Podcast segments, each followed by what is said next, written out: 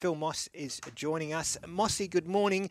Want to talk A-League Women's Grand Final. I dare say you're covering it, Mossy. Western United versus Sydney FC at 4 p.m. this afternoon.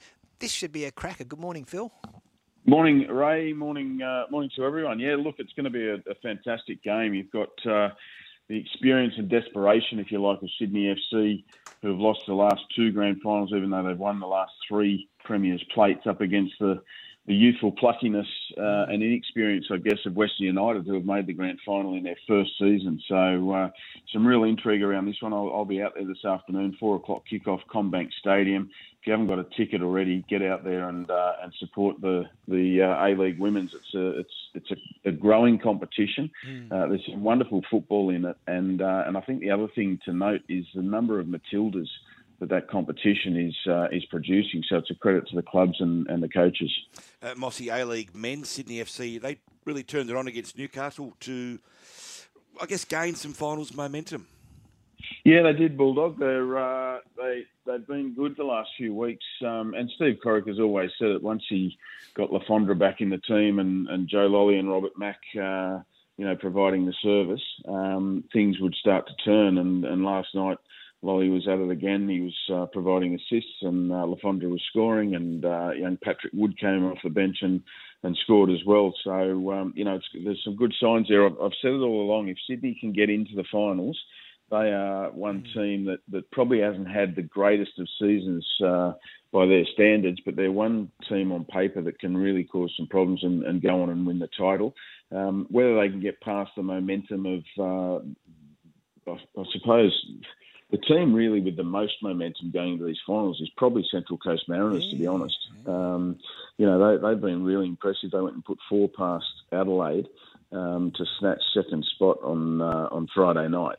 Now, Cooper Stadium's a tough place to go, but the Mariners are playing with no fear. They've got good balance, good pace. They play a good brand of football under Nick Montgomery, so I wouldn't put it past them to create another miracle as per 2013.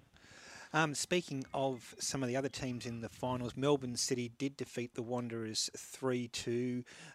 Wellington Phoenix, they got out of jail a bit, 1-0 against MacArthur. So where are Wellington at, and is Melbourne City still the team to beat? I know you mentioned the Mariners got momentum, but they've had a great season, Melbourne City.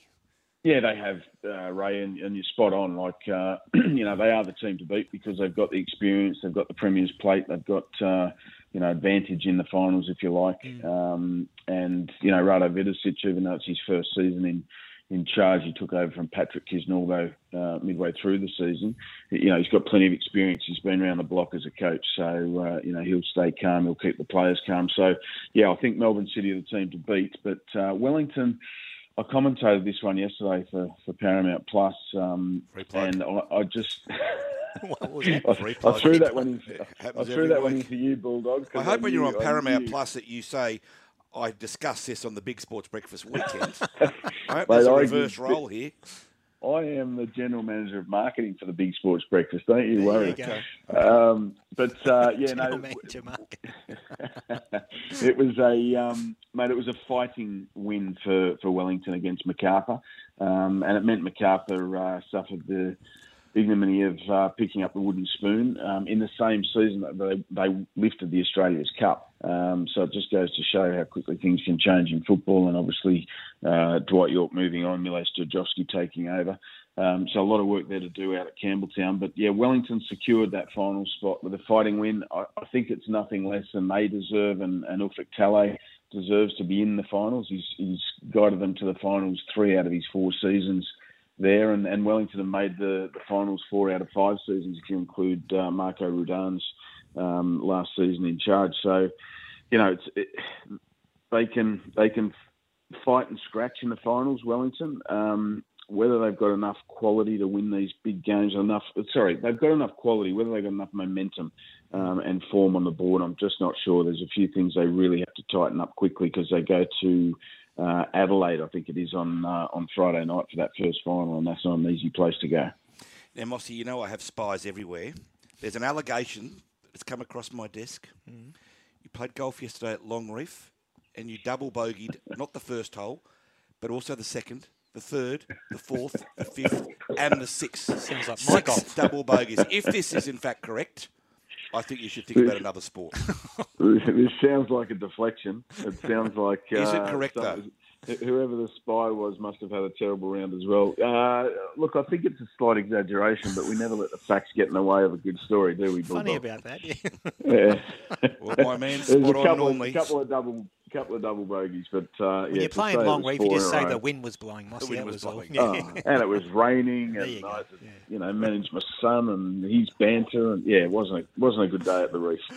EPL overnight, Crystal Palace 4, West Ham 3. Brighton put 6 on Wall, 6-0. Brentford 2, Nottingham Forest 1.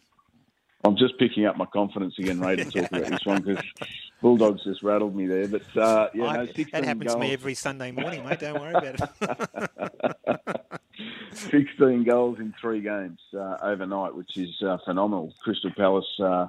4-3 over West Ham in a very, very much a seesawing game. Easy with the easy penalty, if you like, in the 66th minute, which was decisive in that one. Brighton absolutely smashed Wolves 6-0, and some wonderful football and wonderful goals at Farmer Stadium. And 3 players with a brace there, Undav, Gross and Welbeck, all bagging 2 each.